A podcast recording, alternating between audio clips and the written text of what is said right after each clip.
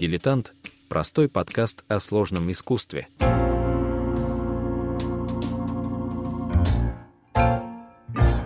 Привет, дорогие слушатели. Продолжая исследовать культуру, я задумался над довольно сложным и актуальным в наши дни вопросом – финансовой стороне. Признаться, вопрос денег – это последнее, что меня будет интересовать в мире искусства – Однако ситуация, когда музеям приходится как-то держаться на плаву во время пандемии, кризисов и войн, происходит на наших глазах, и непонятно как и за счет чего у них это получается. А у кого-то не получается. В свое время, получая образование, мне привили стереотип, что культурное учреждение – это духовно богатое место, одновременно материально нищее. Заработная плата у сотрудников театров, музеев, художественных центров низкие – все потому, что эти учреждения живут за счет небольших бюджетов, выделяемых государством. Самостоятельно музеи деньги зарабатывают с трудом, если речь идет не об Эрмитаже, Третьяковской галерее или Пушкинском музее, например. Даже когда я стал работать в музеях, меня продолжали подпитывать стереотипами о скудных интересах бизнеса в культурной сфере. Бизнесу проще вкладываться в современные технологии или в беспроигрышный вариант недвижимость, чем в эти ваши картины и скульптуры. Возможно, я бы и продолжал жить с этой мыслью, если бы не смена деятельности, после которой я оказался в самом центре восточноевропейского маркетинга. Скоро вот уже 10 лет, как я помогаю крупным брендам решать поставленные задачи в совершенно разных сферах. А маркетинг – это постоянный поиск чего-то нового, интересных людей, свежих инструментов, новых площадок – этот бесценный опыт, который я приобрел, работая с крупнейшими игроками на восточноевропейском и российских рынках, помог мне взглянуть на ситуацию с культурой совершенно по-новому. В новом выпуске «Дилетанта» я хочу поделиться с вами выводами, которые сформировались у меня за годы работы на обеих фронтах – культуры и бизнеса. В этом выпуске я расскажу вам, как бизнес успешно сотрудничает с музеями, как меняются сами музеи и становятся конкурентными для бизнеса, как даже стартапы устремляются в музеи. Пожалуй, начнем.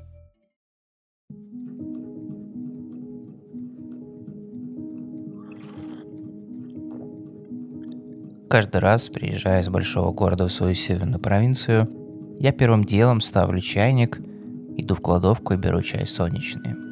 В очередное возвращение я чувствовал себя немного простывшим, поэтому решил добавить больше сушеных ягод – калины, брусники и рябины. Этот витаминный сбор я пью уже второй день и самочувствие улучшается с каждой чашкой.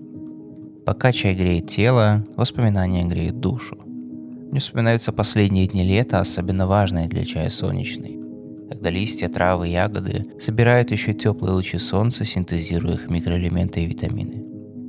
Летом из окна на втором этаже у меня открывается вид на луг, уходящий за горизонт, над которым догорает шикарный закат. Сейчас оттуда видны черные тучи, несущие очередной снегопад.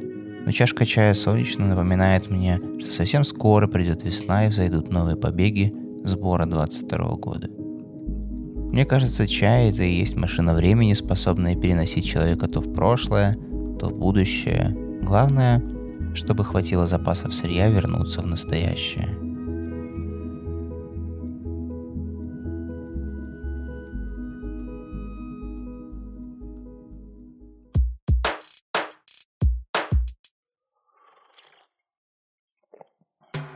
Художники, музыканты, режиссеры постоянно взаимодействовали с брендами и творили для них. Скотт Фиджеральд, один из представителей потерянного поколения в литературе, известный по роману «Великий Гэтсби», работал в рекламном агентстве, где придумывал слоганы для брендов. Харуки Мураками до полноценной писательской карьеры работал на японскую компанию, занимающуюся продажей одежды. Для нее он писал полноценную брендовую прозу. Французский постимпрессионист Анри де Тулус-Латрек рисовал афиши для кабаре Морлен Руш, которое было настоящим брендом своего времени. Если начать копать вглубь веков и смотреть на появление первых продуктовых брендов, то и там окажется, что частные предприниматели постоянно взаимодействовали с мастерами живописи и слова для поддержки своего дела. А вот взаимодействие бизнеса и музеев, галереев, театров, концертных залов всегда ограничивалось меценатством. Исторически сложилось, что меценаты всегда были, есть и будут не только успешными предпринимателями, но еще и культурными инвесторами. Они тонко понимают и всегда чувствуют, что культура, искусство и экономика политика неразрывно связаны между собой. Первые документально зафиксированные сведения о меценатстве достигают первого века до нашей эры. Они связаны с римским государственным деятелем сподвижником императора Октавиана Августа Патрицием Гаем Меценатом. Гай Меценат занимался активной поддержкой развития литературы, помогая талантливым поэтам, из числа которых был Вергилий и Гораций. Имя мецената, как поклонника изящных искусств и покровителя поэтов, стало общим, а поэтому и связывается с деятельностью, направленной на поддержку науки, культуры и искусства. Я сделал интересное наблюдение. Вообще меценатство – это безвозмездная благотворительность, направленная на развитие науки, культуры и искусства. Начиная с римских времен, это слово означало попечение науки и искусства со стороны государства и частных лиц – но за временем толкования понятия авторы исключили государство из числа меценатов. То есть в современном понимании понятие меценатства означает содействие со стороны негосударственных институтов и частных лиц, как альтернативы государственному содержанию. Это значит, что в традиционном понимании гуманистически возвышенная деятельность не предусматривает материальной заинтересованности и может внепланово вознаграждаться обществом, славой и престижем. Однако, будем честны, идеи старого мира не работают в современном – даже понятия добра и зла, прекрасного и безобразного меняются с течением времени. Сегодня можно с уверенностью сказать, что ситуация, когда бизнес помогал развитию культурным учреждениям только лишь давая деньги, безнадежно устарела. Разумеется, у музеев и галереев остались попечительские советы, клубы друзей. Банки и автомобильные бренды продолжают поддерживать открытие выставок, размещая свои логотипы на афишах, однако в современных условиях этого мало – чтобы добиться нужных результатов, нужна синергия обеих сторон, партнерство. Для начала разберемся, зачем брендам это в принципе необходимо. Несколько лет назад, когда я работал в Национальном художественном музее, бренды неохотно шли в культуру. Времена были еще так кризисные, сытные, но с деньгами никто особо не хотел расставаться. Единственное, кто часто крутился около культуры – алкогольные и табачные бренды – Например, генеральным спонсором моей галереи была и остается британская транснациональная компания British American Tobacco. Это производитель сигарет. Государства многих стран ограничивают рекламу табачной и алкогольной продукции, отчего такие бренды любыми способами пытаются взаимодействовать с публикой. Например, размещая материнские логотипы под названиями картин, реставрацию которых они спонсировали. Алкогольный бренд Absolut недавно провел выставку работ в сотрудничестве со шведской галереей Sprit Museum, на которой выставлялись работы современных художников на алкогольную тематику. Единственное, что объединяет экспонаты, это та самая бутылка шведской водки, которая в обязательном порядке присутствует в произведениях. Будем откровенны, посетители музеев, театров, концертных залов – это образованная публика, к ней тянется подавляющее большинство брендов. С такой аудиторией очень сложно взаимодействовать, обычные креативы здесь не работают. Шутки и мемчики, ролики со звездами сериалов тоже. Культура открывает доступ к прослойке людей с хорошим образованием и высокими запросами. В одном из выпусков первого сезона я рассказал о том, что в Японии очень много галерей и музеев, филармоний и концертных залов, построенных на деньги богатых бизнесменов. Это еще одна из причин, почему бизнесу есть смысл взаимодействовать с культурой.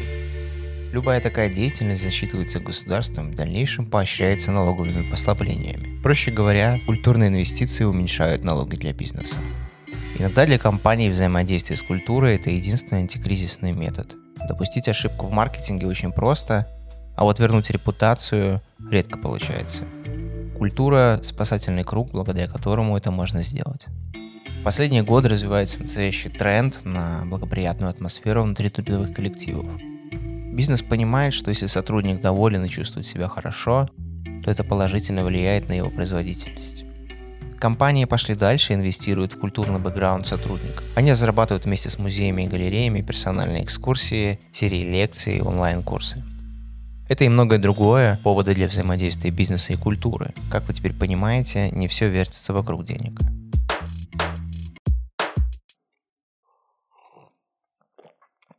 Мы рассматриваем бизнес и культуру как равноправных участников процесса. В чем тогда польза для музеев от взаимодействия с брендами? Как я уже сказал ранее, обычное вливание денег – устаревшая модель. Конечно, в музеях, галереях давно появились арт-менеджеры, топ-менеджеры, кураторы, которые знают, как и куда грамотно вкладывать финансы для максимальной отдачи. Но в наши дни деньги не играют ключевую роль. Главное – широкая осведомленность и большой круг друзей. Сегодня время возможностей, но это абстрактная метафора. На самом деле воспользоваться этими возможностями можно только обладая широким кругом знаний, и большим количеством друзей. Современный музей отличается от музея середины 20 века. Появились новые технологии, потребности зрителя, которые самостоятельно не удовлетворишь. Здесь и приходят на помощь друзья, партнеры, со знаниями желанием к глубокому сотрудничеству, а не просто заработку денег. Бизнес, обладая огромным пластом знаний и технологий, с которыми культура знакомится позже всех. Простейший пример – расширенная реальность. Своими силами ни один музей мира не сможет создать интерактивный контент для виртуальной или дополненной реальности. Но обладая друзьями в этих сферах, можно внедрять в работу AR-технологии, расширяя возможность музейных пространств. Стоит отметить, что сама разработка VR и AR стоит больших денег, которыми не всегда обладает культура. Здесь и приходят на помощь друзья, о которых я говорил ранее, готовые помочь на различных партнерских условиях без денежных вложений. Любой коммерчески успешный бизнес – это большая аудитория, которой нуждаются культурные объекты. Взаимодействие с брендами дает музеям доступ к новой аудитории и выделяет трафик. Многие заведения имеют сезонность. Например, театральный сезон начинается осенью, а летом затишье. Благодаря брендам можно создавать летние мероприятия, привлекающие зрителей. В свое время я работал в одном из замковых комплексов Восточной Европы, в котором мы проводили летние вечера вместе с театром оперы и балеты. Все это происходило в сотрудничестве с коммерческим банком. Таким образом и замок, и театр получали трафик в период своей низкой активности.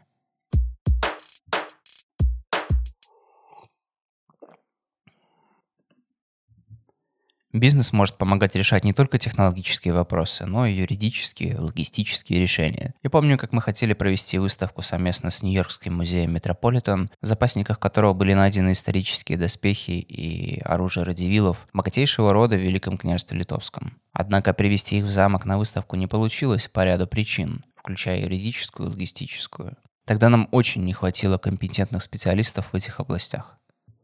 Лет 10 назад в странах СНГ началась активная оцифровка музейных коллекций.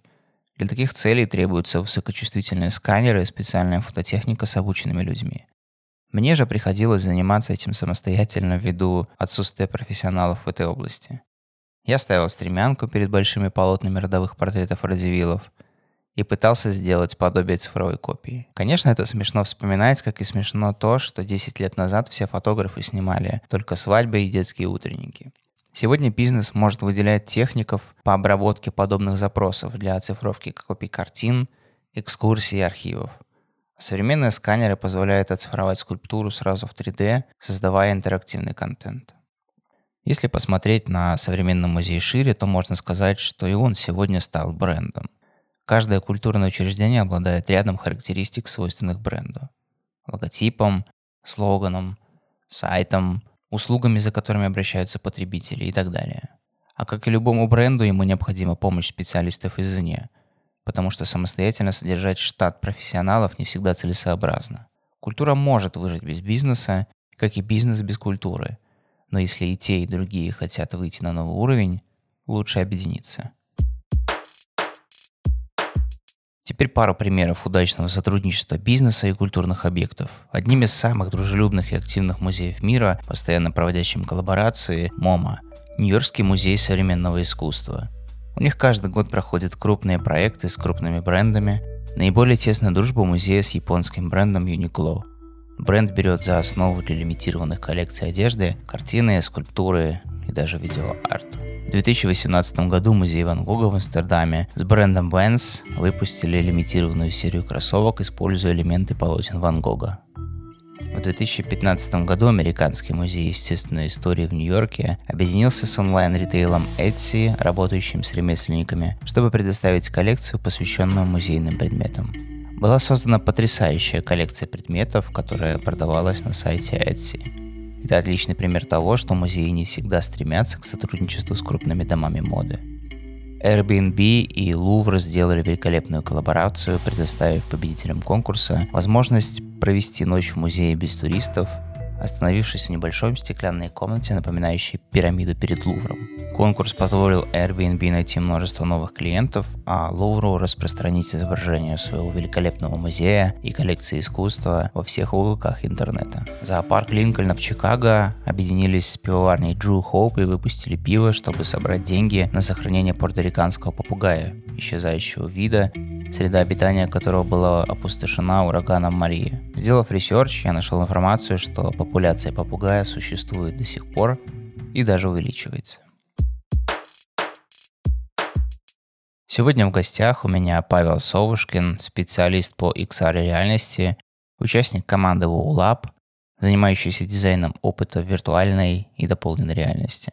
Паша поможет мне раскрыть тему взаимодействия бизнеса и культуры. Он и его команда делали и продолжают делать проекты, помогающие культуре доносить идеи до зрителя при помощи современных технологий. Паша, приветствую тебя в новом эпизоде подкаста «Дилетант». Мы с тобой уже рассуждали на тему нейроэстетики в искусстве, и хочу заметить, тот эпизод стал самым прослушиваемым в первом сезоне.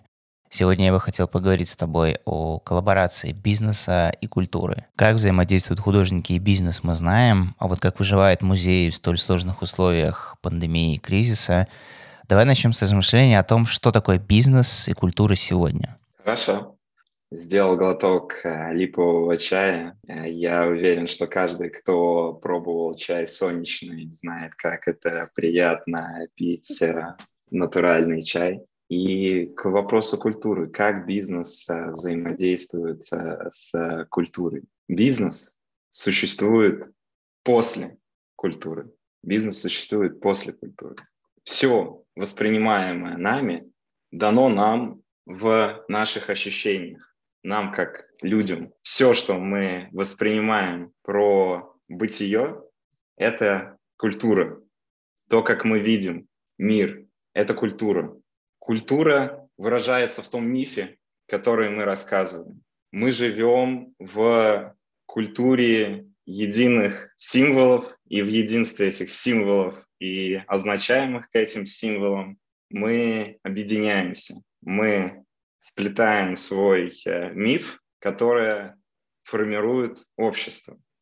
Общество формирует государство. Государство является такой же частью мифа. Государство основано на договоренностях людях о тех ценностях и тех поступках, которые они приняли считать правдой.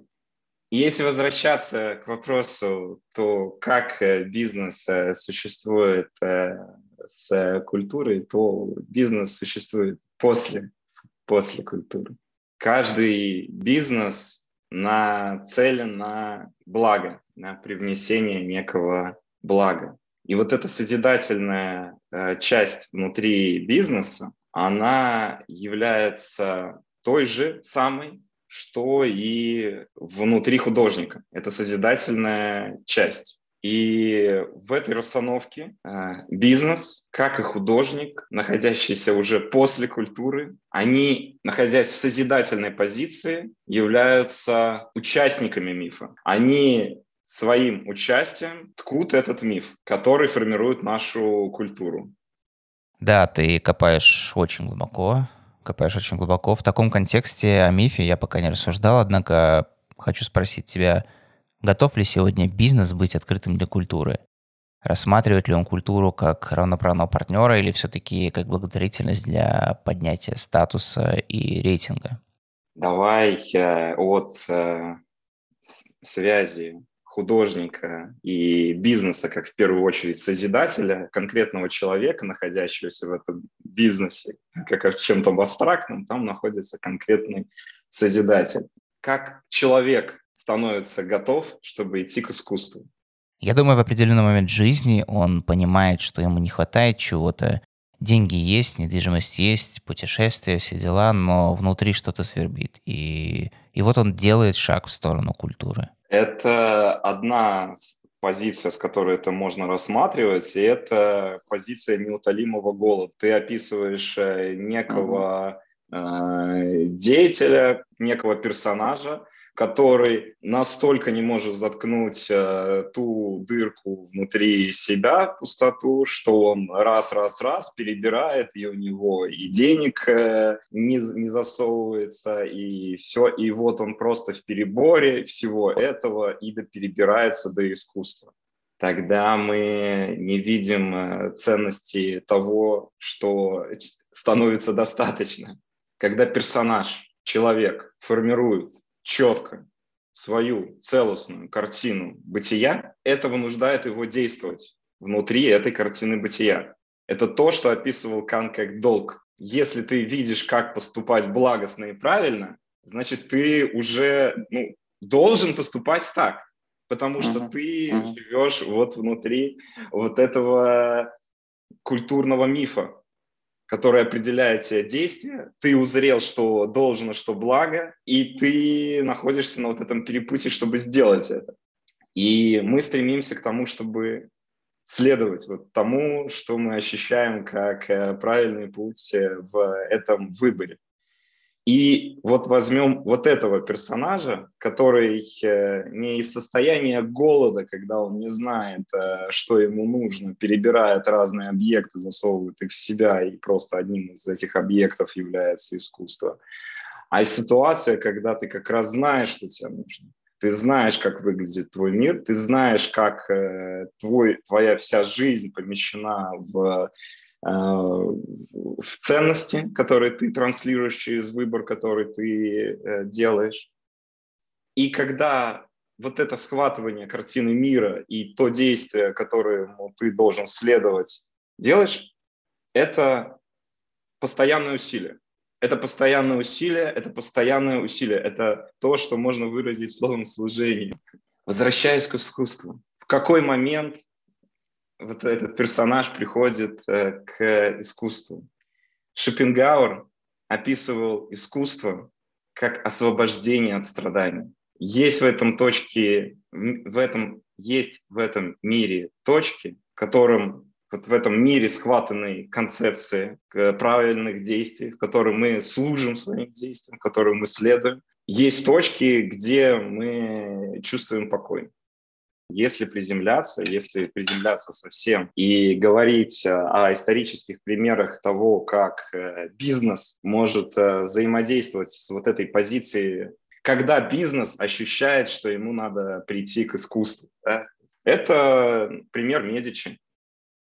Вот Медичи как некое отношение к миру, когда схвачено свое действие в этом мире, и действие уже происходит на помещении своего блага на уровень общества и на уровень истории. И Медичи вот приложили такой прием, что для того, чтобы хоть как-то то есть все деньги, которые у них не были, а у Медичи были денег больше, чем у царей и государств. А, и власти у них было больше, чем э, у многих э, правителей. И при этом про Медичи мы помним, потому что они были сопряжены с искусством. Они соприкасались э, с тем, что вечное. А если перенестись в наше время и поговорить о конкретных примерах взаимодействия культуры и бизнеса? Есть супер крутой метаверс, называется Special. Special — это пространство, где каждый может сделать из конструктора свою виртуальную выставку. И на эту виртуальную выставку могут э, прийти пользователи как и в виртуальной реальности, так и пользователи ПК, так и пользователи мобайла. И все это пространство выставки сразу же соединено с NFT, ты можешь э, загружать не просто картинки, а ты можешь загружать э, реальные арт-объекты, которые подтягиваются с маркетплейсов, то есть с тех мест, где объекты выложены как NFT арт-объекты, где их э, право владения может передаваться, оцениваться.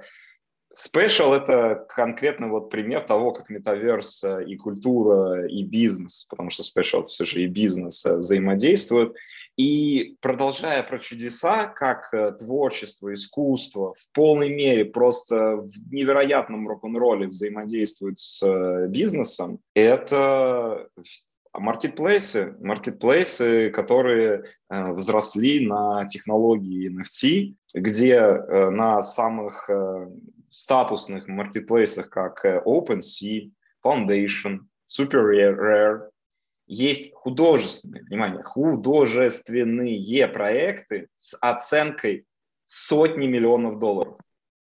То есть есть художественные группы, которые создают э, арт-объекты на стоимость, э, которая оце- не оценивается, типа мы оцениваем столько-то миллионов, а потому что ее купили, ее постоянно покупают, перепродают, и, и это дает, э, собственно, вот этот э, value. Если говорить конкретные примеры, то, например, тот же Sandbox, о котором говорили раньше, то он своих digital земель продает на 500 миллионов долларов. То есть динамика бизнеса в сфере ну, и связи культуры, она э, такая. И те же самые marketplace, я же говорил про художественные площадки, типа про есть художественные проекты, их типа десятки. Есть художеств, десятки художественных проектов с оценкой в э, сотни миллионов долларов только на этих э, площадках, как OpenSea, Foundation, Super Rare. А сами площадки, они оцениваются в размерах миллиардов долларов. То есть сам Sandbox, сам Redblocks – это оценки миллиардов долларов, как сами пространства, э, создающие эту новую э, ценность. Расскажи о вашем взаимодействии с Третьяковской галереей, для которой вы создавали интерактивный контент о творчестве Шишкина, Малевича, Гончаровой.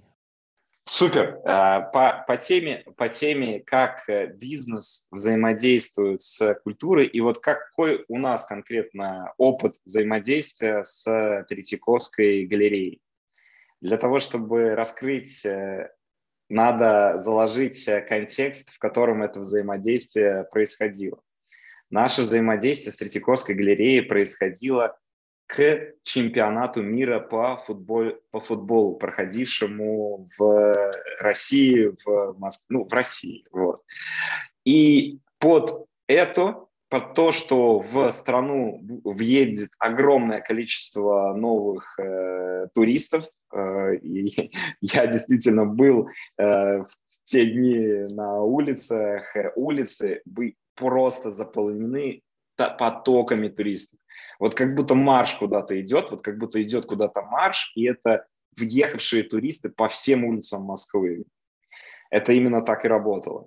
Э, и под вот это вот наплыв новых э, туристов у, э, ну, у, у, культ, у, у музея, у музея план трансляции культурного кода на этих людей что много людей приедет в страну, будут э, помимо футбола э, исследовать культуру стран, по которым, потому что это и путешествие для них, и они будут ходить в том числе и в крупнейшие музеи, такими, какими является Третьяковка.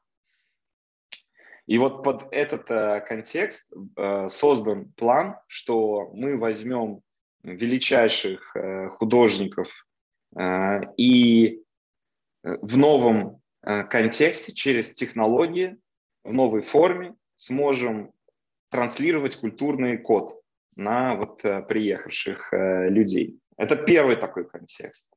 Контекст времени был. Контекст пространства.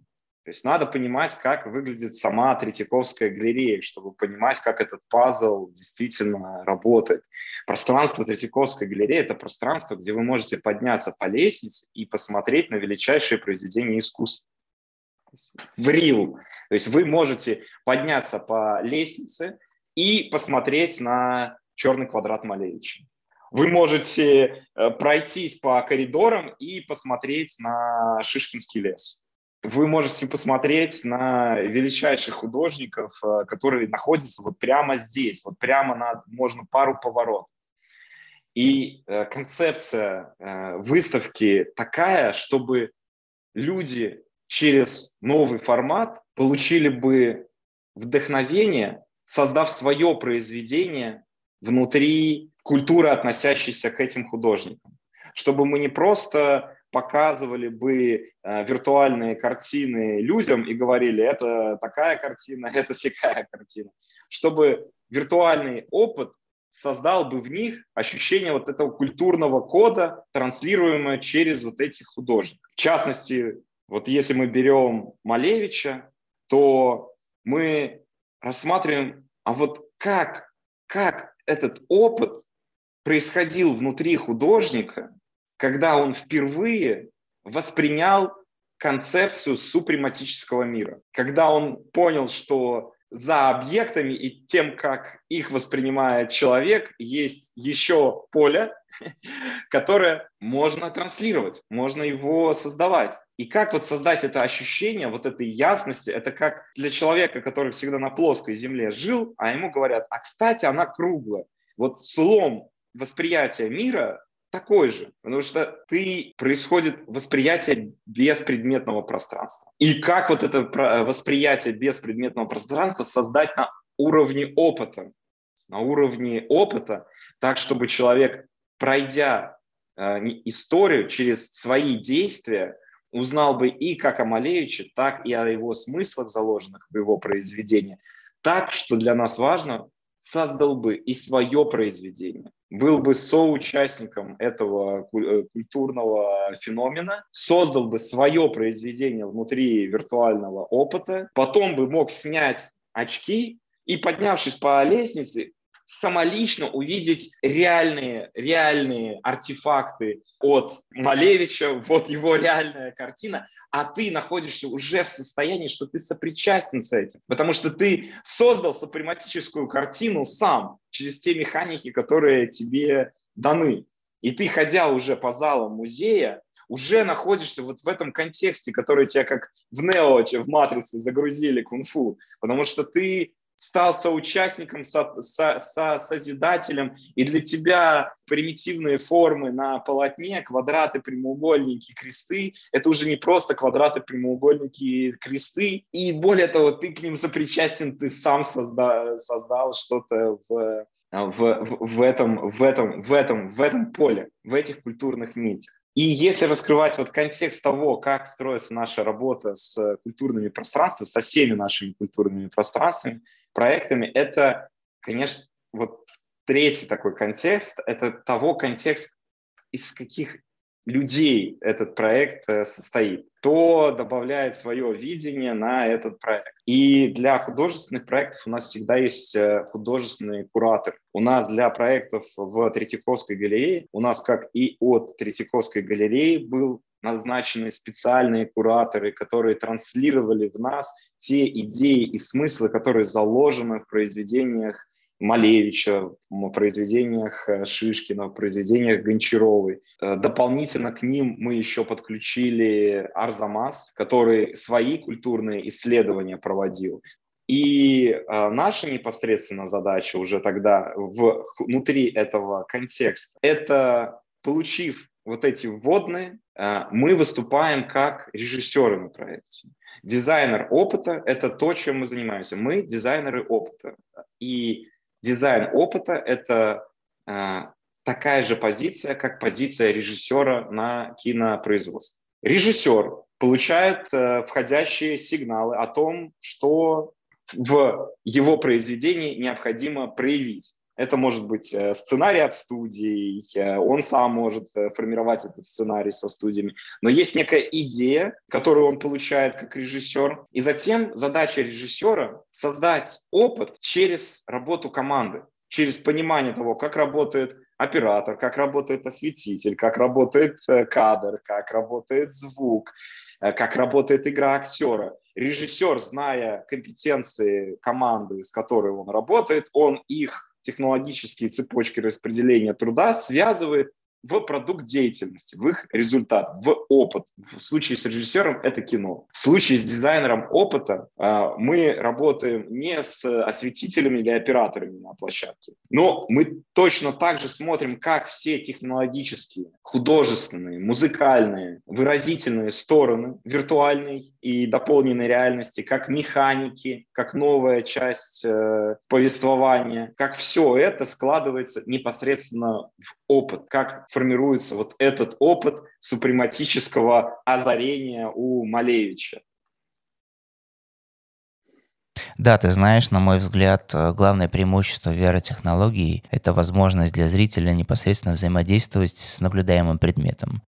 Сегодня музей активно оцифровывает живопись, но я не верю, что люди будут просто заходить на сайт, листать слайд-шоу с описанием. Нужен интерактив.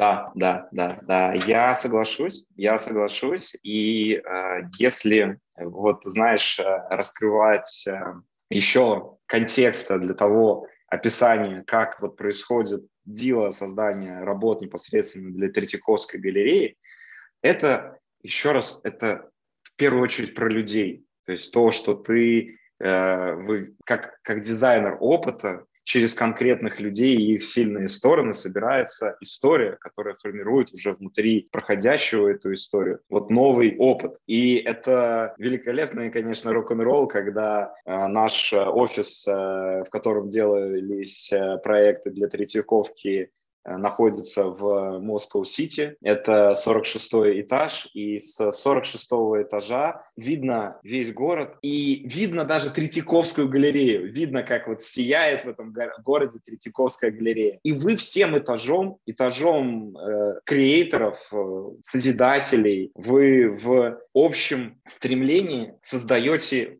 художественный опыт. Это блаженство. Блаженство созидать. Блаженство созидать. Что я хочу здесь заметить по поводу как выводов э, Третьяковской галереи и вот как принципы, которые мы uh-huh. в и новые художественные проекты несем. Помимо того, как вот это мы уже описали существуют контексты, в рамках которого создаются проекты и как создается непосредственно опыт. То, что сказала генеральный директор Третьяковской галереи о сделанных VR-проектах, она сказала, что вот это большая миссия продолжать развивать, а, когда деятельность не замещает, а развивает.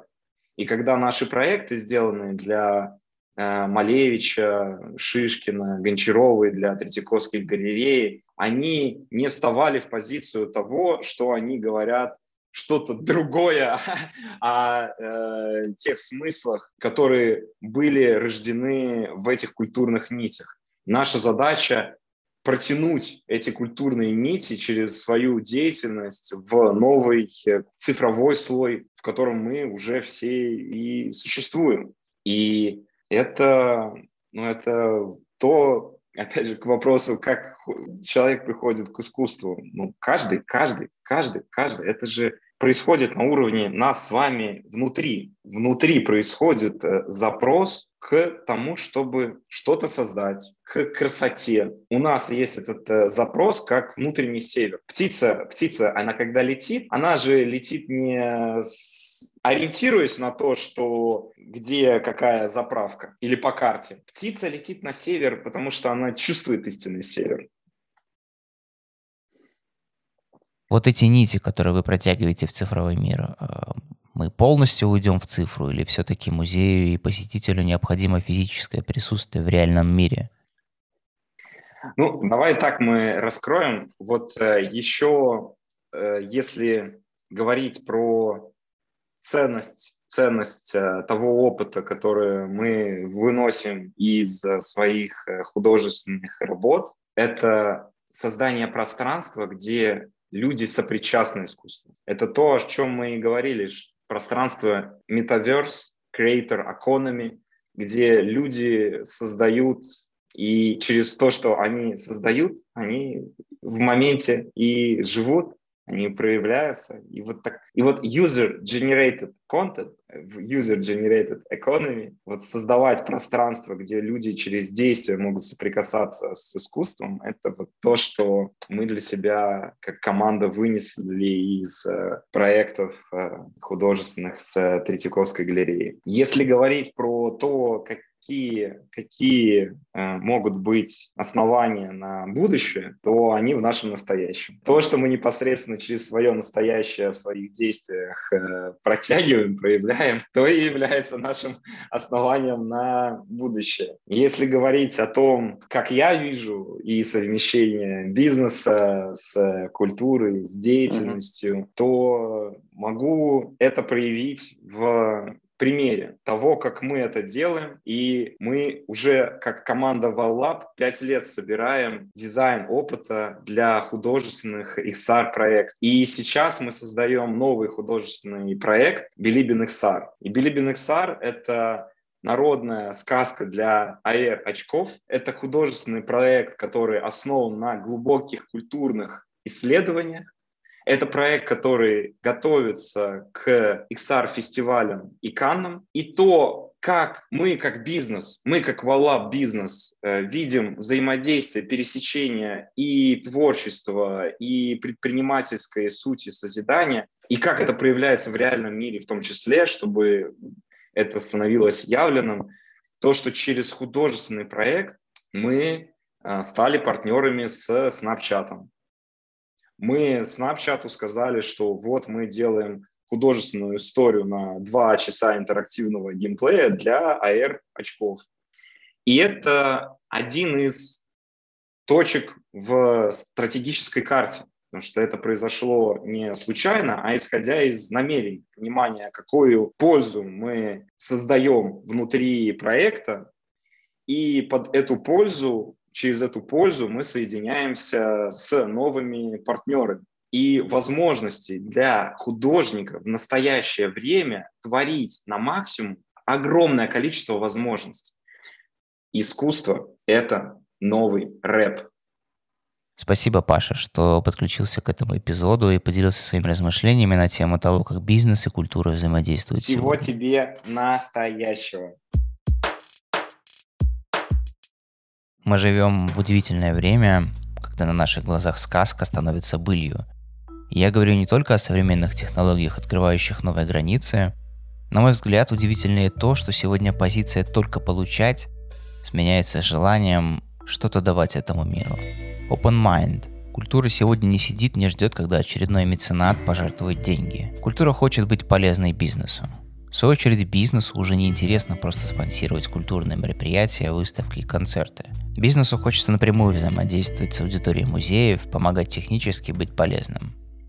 И бренды очень хорошо понимают, что на территории культуры работает своя система координат. Здесь плохо работают метрики, но хорошо работает доверие и уважение, которое не измеряется в виде KPI. Помимо цифр еще важно смотреть, как на все это реагируют люди.